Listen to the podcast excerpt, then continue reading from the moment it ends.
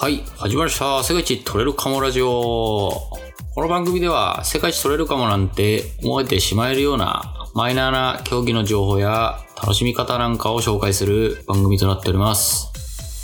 パーソナリティの浅井です。はい、えー、今回は、毎回おなじみのインタビューをしてきました。えー、アンプティサッカーの代表入りを果たした選手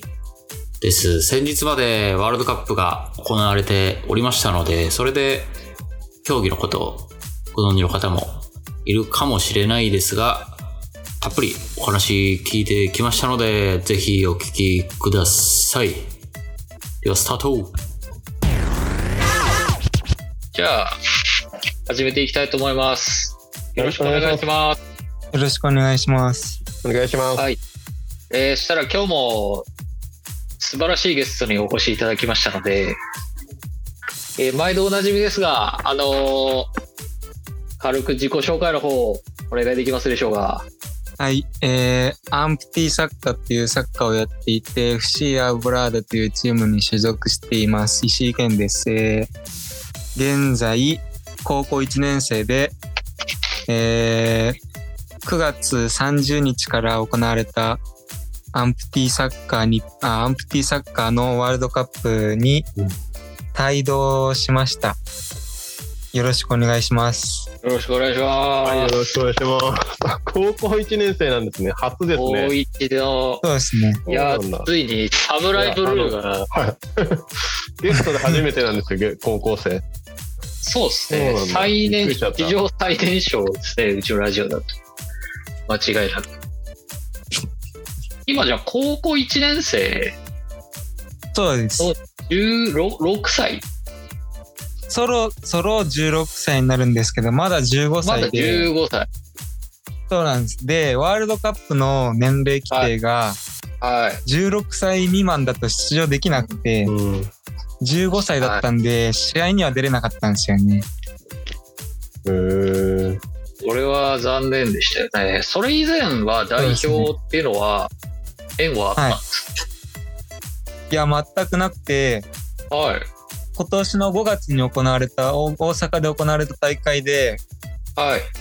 まあその成長を見せておうその成長が目に留まって日本代表候補に選ばれてそこから日本代表になりましたえー、石井すげえぞみたいになって、そうですねんなんこの16歳未満の規定は、その時はあったんですかその時から、その後にうんなん、か16歳未満ってのはあったんですけどはい。前回のワールドカップでもうん僕と同じような競合の選手がいて、うん。 10その時は15歳半まで繰り下げられたらしいんですね。であもー今回は今回は16歳未満はもうダメってことでえ出ー、場できなかった感じですね。じゃあなんでやねんって正直思いましまあそうですけどなんか代表に選ばれる前からもともと多少出れないかもしれないっていうのは伝えられてはいたのでうん。 まあそこ重くは受け止めずまあできることは他にもあるのでそういうところを頑張りましたた。いや ー、立派、立派だなぁとしか言わあれりてがないとうございますたけしさんどうですかすごいですね。いつからサッカーをしてるんですかえーっとアンプティサッカーを始めたのは小学校2年生くらいからで小学校1年生の時に学校にチラシが配られてうん。でそのチラシはアンプティサッカーの選手権大会のチラシでうん。近所で近所でたまたまその大会をやるらしくやるやっていたのでそれを見に行って、うんでそのサッカーにはまってで2年生の時にまた近所で今度は体験会が開かれてその体験会でこのサッカーやろうって思ってそっからやりやり始めましたね。うんあごめんなさい、2年、中 2? でしたっけいや、小学校2年。小学校にね、小学生のクラブとかってあったんですか大人に混じって。そうですね、あのーアンプティサッカーははい。うん男女年齢問わずできるサッカーなので、ああ、そうなんです。そうですね。うちのチームだと、下は中学校3年生で、はい上は本当50代とかもいますし、えー、そうなんそうですねえーなるほこど。んわな感じです。かりました。ちょっとあのーアンプティサッカーについて、あのー何も知らない方がいらっしゃると思うので、はい。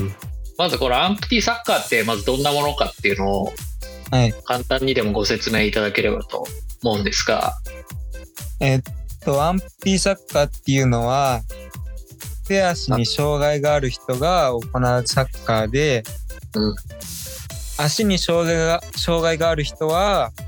フィールドプレイヤーとして出場して、手に障害がある人は、ゴールキーパーとして、えー出場する感じで、まあ、はい基本基本は、右、あー手がな片手がなかったり片足がなかったりっていううん選手が多くて、そうですね全国でね、あのー10チームくらいですねアあンプ日テ本ィに。サッカーチームはそうですえー、あの、杖ついてやるサッカーみたいな、あそうですね、はいそうですね杖をついてサッカーをするんですけどボール、はいまずルールとしてははい、オフサイドがなくてあそうなんですね。そうなんそうですで25分ハーフで行われてあああなるほど。で、ゴールキーパーはペナルティーエリア外に出たら、レッドカードになって退場になってしまう。あ出れないですね。そうそうですね。で、これが主主なルールですね。サッカーとの違いっていうと、その辺って感じですか,、そうですね。そんくらいですか人ね。数が、あ、人数ははい、な7人制ですね。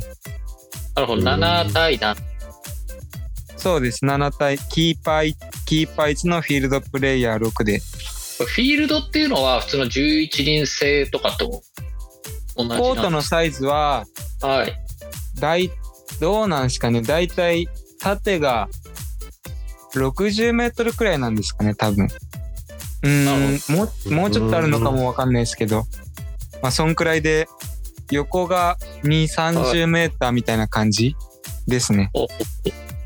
小えーで、ゴールのサイズが小学生用のサイあズ、ゴールのサイズ。そうですね。で、うん。うーん J リーグで行ってる、さあのコートのサイズの3分の2くらいですね大体うん。うん。 7人制で、えーコートが少し小さくて、はいで、オフサイドがないっていう。そうですねボール出た時はキックインですか普通あそうですねキックインって形でなるほスど。ちローインとかは全くないですねうん。なみに、あの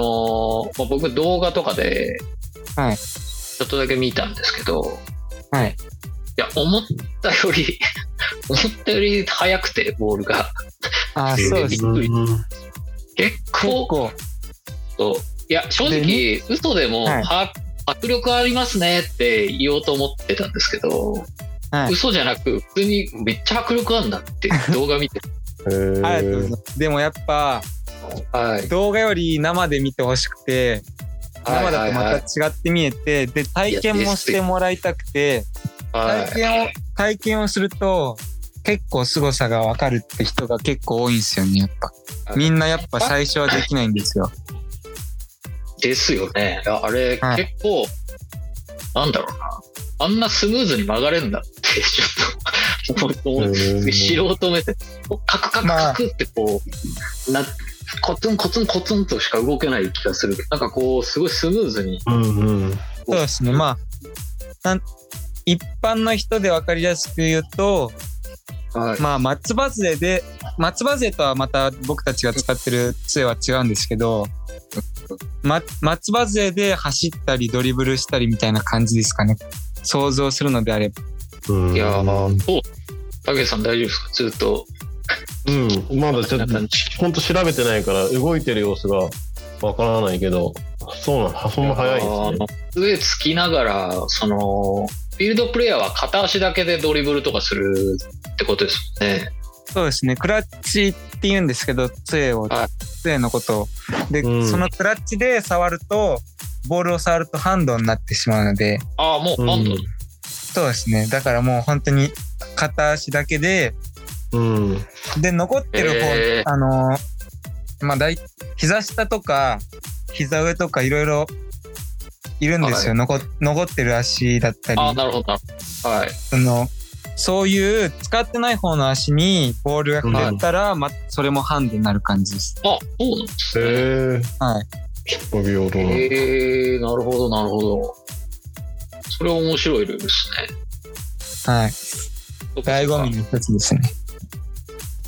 いや、シュシュートも結構い勢いがあるのシュシューそトうっですいねや。早いってどどうどうするんですか普シュ通のーサッカトーははじ軸足があって蹴り足をなそこを軸に蹴るじゃないですか軸足は杖を支杖えを軸にて、するの振り子みたいいに、ポンってそうです。本当に振り込み、そうです。本当にあの、伝える時とか振り子よく使うんですけど、あ、そうだったんですか。うんボールの横に、まず杖を置いて、で、杖で体を支えて、うんはいはで、その、まあ、杖だけで一瞬タッチみたいな感じで、杖だけで、それ、地面体をから足が離れる。いいですよね。そうですね。へーえその杖っていうのは競技専用なんですかうん、競技専用かどうかわかんないんですけど、まあ、アンプティサッカーをやってる人は、もうみんなほとんど全く一緒の杖って感じです。でもなんか、あのたまに街中で同じような杖を使ってる人は見ます。えー石井選手は日常生活の杖とはまたあのスポーツするときは別のその専用の杖を使ってるんですかあ僕は日常生活は義足を、義足なんで、杖は使わずに生活してます。なるほどえー、じゃあ、その杖の使い方とかは一から練習したような。うーん、まあそうですね。でもまあ、入院してた頃に松葉杖とか使ってたんでうん、松葉杖とか慣れてる人だと結構まあ、ああ、なるほど。すんなり、すんなりではないですけど、多少心得は。他の人よりかはできるペースが早いみたいな感じですね。いや、でもそのキックとか、めちゃめちゃ体幹とか、めちゃめちゃ必要にそ思うでえする。ね。腕の力とかが、支える力が必要なんで、やっぱりあ。、そうなんはい。シュートはなかなか始めたばっかの人とかできないですね。でもまあ、あ、はい。うん23ヶ月経ったら強いシュートは分かんないですけどちゃんとしたシュートの蹴り方はできると思いますね強いシュートを打てるかは別ですけどへー結構多分いしあのたけしさんが思ってるよりバッチバチに体を当てたりとかしてて、うんうんいやそれが結構衝撃でしたねまあ、結構車椅子バスケもそうだけどパラ系のスポーツ激しいよねやっぱりプロうん意外となんかそうですねででアンプティまあこれ自分で言うのもなんかあれなんですけどアンプティサッカーってやっぱ障害者サッカーの中で一番って言っていいほど当たりとかが激しくてうんアクロバティックなプレーも飛び交うんですねうーんへーで動画とかだとボレーとかハーフボレーみたいなそうです杖ね一本だけで支え てハーフボレードカーンみたいなのがあっていやそんな本当迫力がすごかったですね本当に迫力そうですねん結構試合とか見に来てくれる人とかも結構そうやって言ってくれる人が多くてはい想像より全知識然なすかっごかたらったちょとっとかびっくりしちゃいました。えーこんなガツガツいくのそうですねいや、ほんとね、僕は衝撃でしたよ。本当に。スポーツ見て衝撃を覚えたのは、そんなにない気がするんですけど。石井選手とサッカーとの出会いもアンプティからだったんですかサッあの普通のサッカーもしてたんですか普通のサッカーはやってなかったですねうーんでもサッカーは好きでしたスポーツというか球技の中ではでまあ小さい頃から体を動かすの好きだったんででまあなんて言うんですかね型にはまったっていうかサッカーも好きだし動くのも好きだしで、なおかつ片足とかがない人でもできるっていうのが、このアンプティサッカーだったんで。うんやっぱ一目惚れみたいそうですね、本当に一目惚れでしたね。な。なるほど。じゃあ、そろそろ、えっと、じゃあ、石井選手の、はい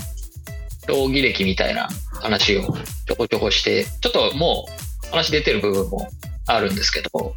はい。えっと、小、確か小2でしたっけ本当に最初そうですねはい。うん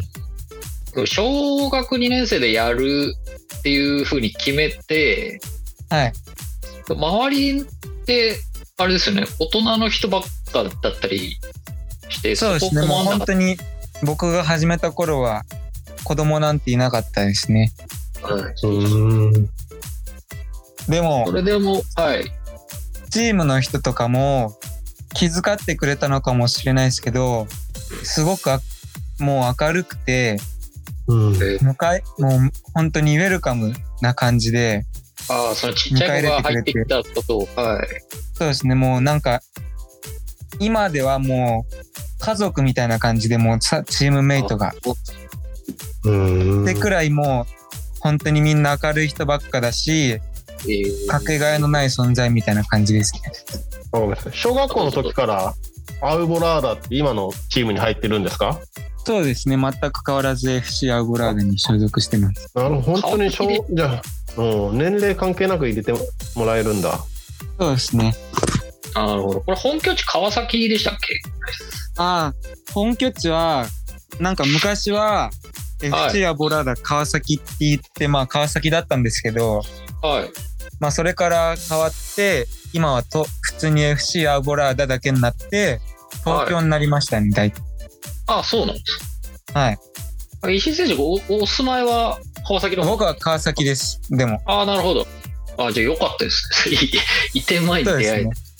そうですね本当にて。選手の方もその辺が多いですかそうですね東京近辺の人が多いですねでもうんまあ東京だったり神奈川埼玉うん茨城って感じですね、なるほど。まあ、関東近そうで郊ってすね感じそうですねうんなるほど。そしたら、その、多分小学2年生でアンプティサッカーに出会って、まあ、競技をスタートして、はい。で、その、試合とかに出れるようになったのは、はい。何歳ぐらいの時なんですかそうですね。試合に出場できるようになったのは、まあ結構最、あの、まあ出ても、うちのチームってやっ優勝とかうんうんうんするレベルのチームで、で、相手が、まあ、い言い方悪いんですけど、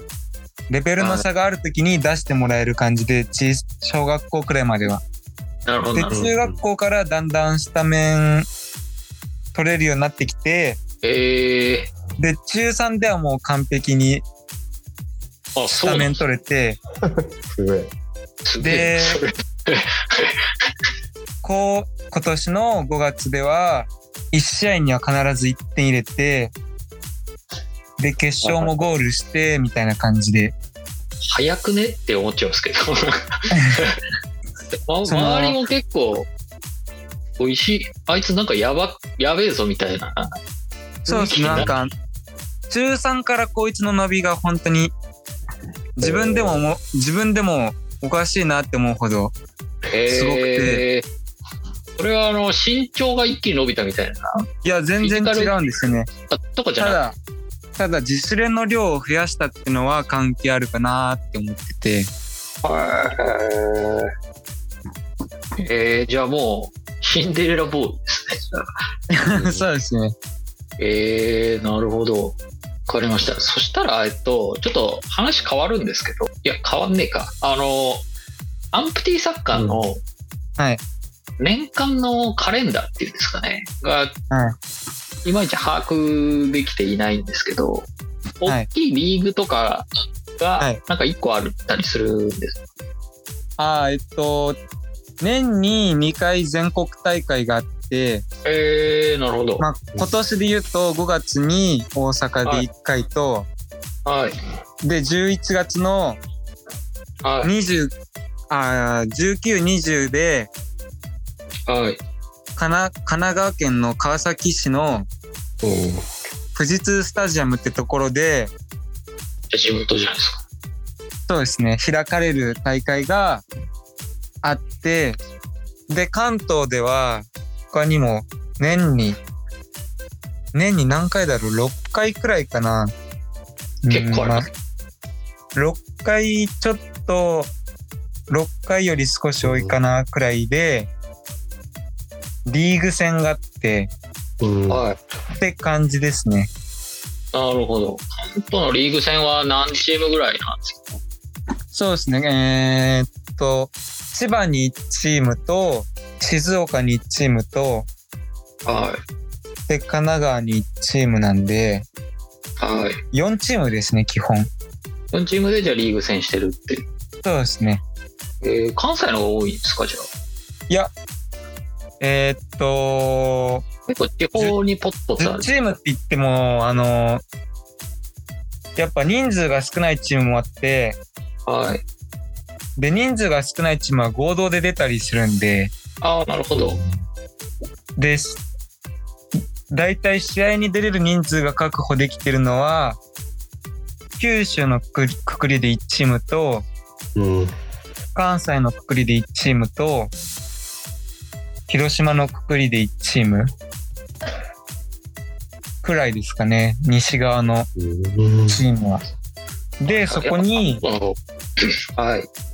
そこに、その合同チームとかが入ったりして、北海道だったり、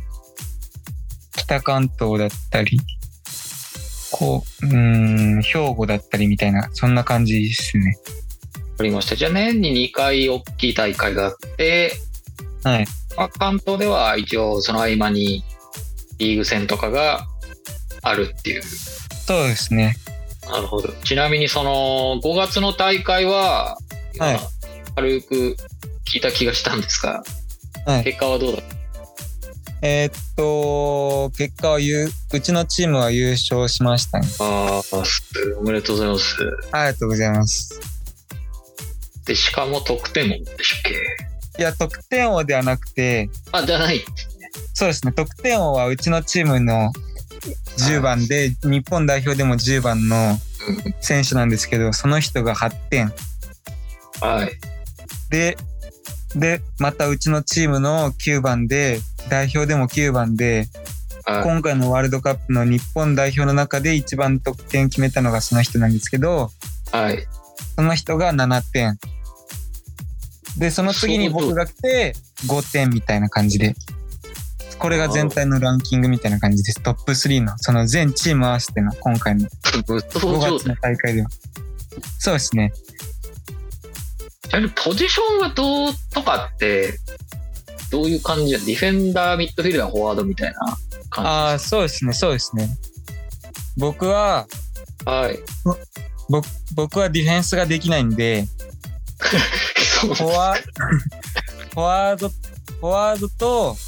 はい。まあ、ボランチあたりですかね。ハーフラインあたりのえー右左をやってますね。結構守備やんなきゃいけなそうに聞こえたんですが、その辺まはあ周りにフォローしてもらって。守備、あの、コーナーキックだったりの、あれ、守備が苦手なんですけど、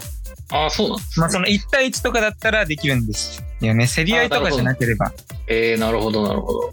かりました。じゃあ、その、まあ、5月で、はい。まあ、結果を出したことで、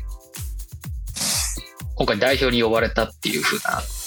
そうですね。リーグ戦でもその後、毎試合点は絶対決め、必ず決めてたので、すごいっすようね、んそれうんで、まあそういうのが響いた感じですかね。え正直あの俺呼ばれっからみたいな感じはあっいたや、正直、正直言うと、結構思っちゃってましたね。あ、これ俺ぱあもっしたか したら、これもしかしたら俺いけるぞっては思ってたけど、はい本当にうんまあうん期待なだけであって確信はなかったんで、候補に選ばれた時でもう、本当にめちゃくちゃ嬉しかったですね。あそはい。うそのチームがめちゃめちゃ強くてそこで一応レギュラー張ってて結果も出してるし、はい。選ばれていいんじゃねえとは思ってたっていう。そうですね。もしかしたら、これ、代表レベルまで来たんじゃないかなとは思ってて、トルコのワールドカップに向けて代表入れねえかなっていうのはあったんですかそういうの関係なうーくん代表っていうものに。そうですね。代表にし10点置いてたんで、はとりあえず、ん結構小さい頃からの夢だったんで、代表になること。んアンプティサッカーの。だから、で、早めに叶えておきたいなと思ってる自主練とか頑張ってたら、うんそのおかげでなのかわかんないですけど、選ばれちゃいましたね。い。ここ1年ぐらいで突然、覚醒と言っていいんですか覚醒して、そうで一す気ね。にその位置まで来た。そんな感じですね。周りからもめちゃくちゃ良くなったって言われましたね。えーだってす他、ごいね周りってチームメイトほぼ、ねスタメンって代表クラスの選手ああ、本当にそうで、だよね。はい。えっと、何名、何名でしたっけうちのチームでは7人代表で、でもスタメン代表で作れちゃうみたいな感じですね。そうっすよね。うんはい。名前見たら、あれこれ、僕、あの、中継見てたんですけど、あれこれみんな、これ名前見たことあるんですよ、 全員。そうです 感ねじ。しました。最終戦、ワールドカップの最終戦のコロンビア戦だったんですけど、はい。。コロンビア戦はもう本当にうちのチームの6人がスタメンだったんですよ、 ねアウボ、アウボラーダ軍団が、そんな感じですラねイ。トジャックだっで、コロンビアにも3対1で勝ちましたし、結構強いですね、うちのチームは。たじゃあ、ちょっとそろそろ、うんワールドカップの話、はい、えーここまでお聞きいただきありがとうございます。ワールドカップの話は次回に持ち越しということで、えー楽しみにしていただければと思います。まああのね、今回はアンプティサッカーのルールなり魅力なりだとか、あと石井選手のこれまでの活躍っていうのをいろいろお聞きしました。ね、えっ、と、見たことある方もいるかもしれないですが、本当にね、すごい迫力がすごい競技で、サッカーの中で障害者がやってる競技っていうよりはもう、なんていうのかな、もう、アンプティサッカーそれ自体が一つのね、なんか魅力あるコンテンツっていうとはね、なんかかっこつけてますが、あのーそんな感じが僕はしました。まあまだあのー発展途上のスポーツっていうんですかね、まだまだこれから普及していきそうな競技にも感じましたので、えー興味ある方はね、ぜひ体験と、まあ、あと次回の放送なんかもお聞きいただければと思っております。ということで、今回はこの辺にしたいと思います。ありがとうございました。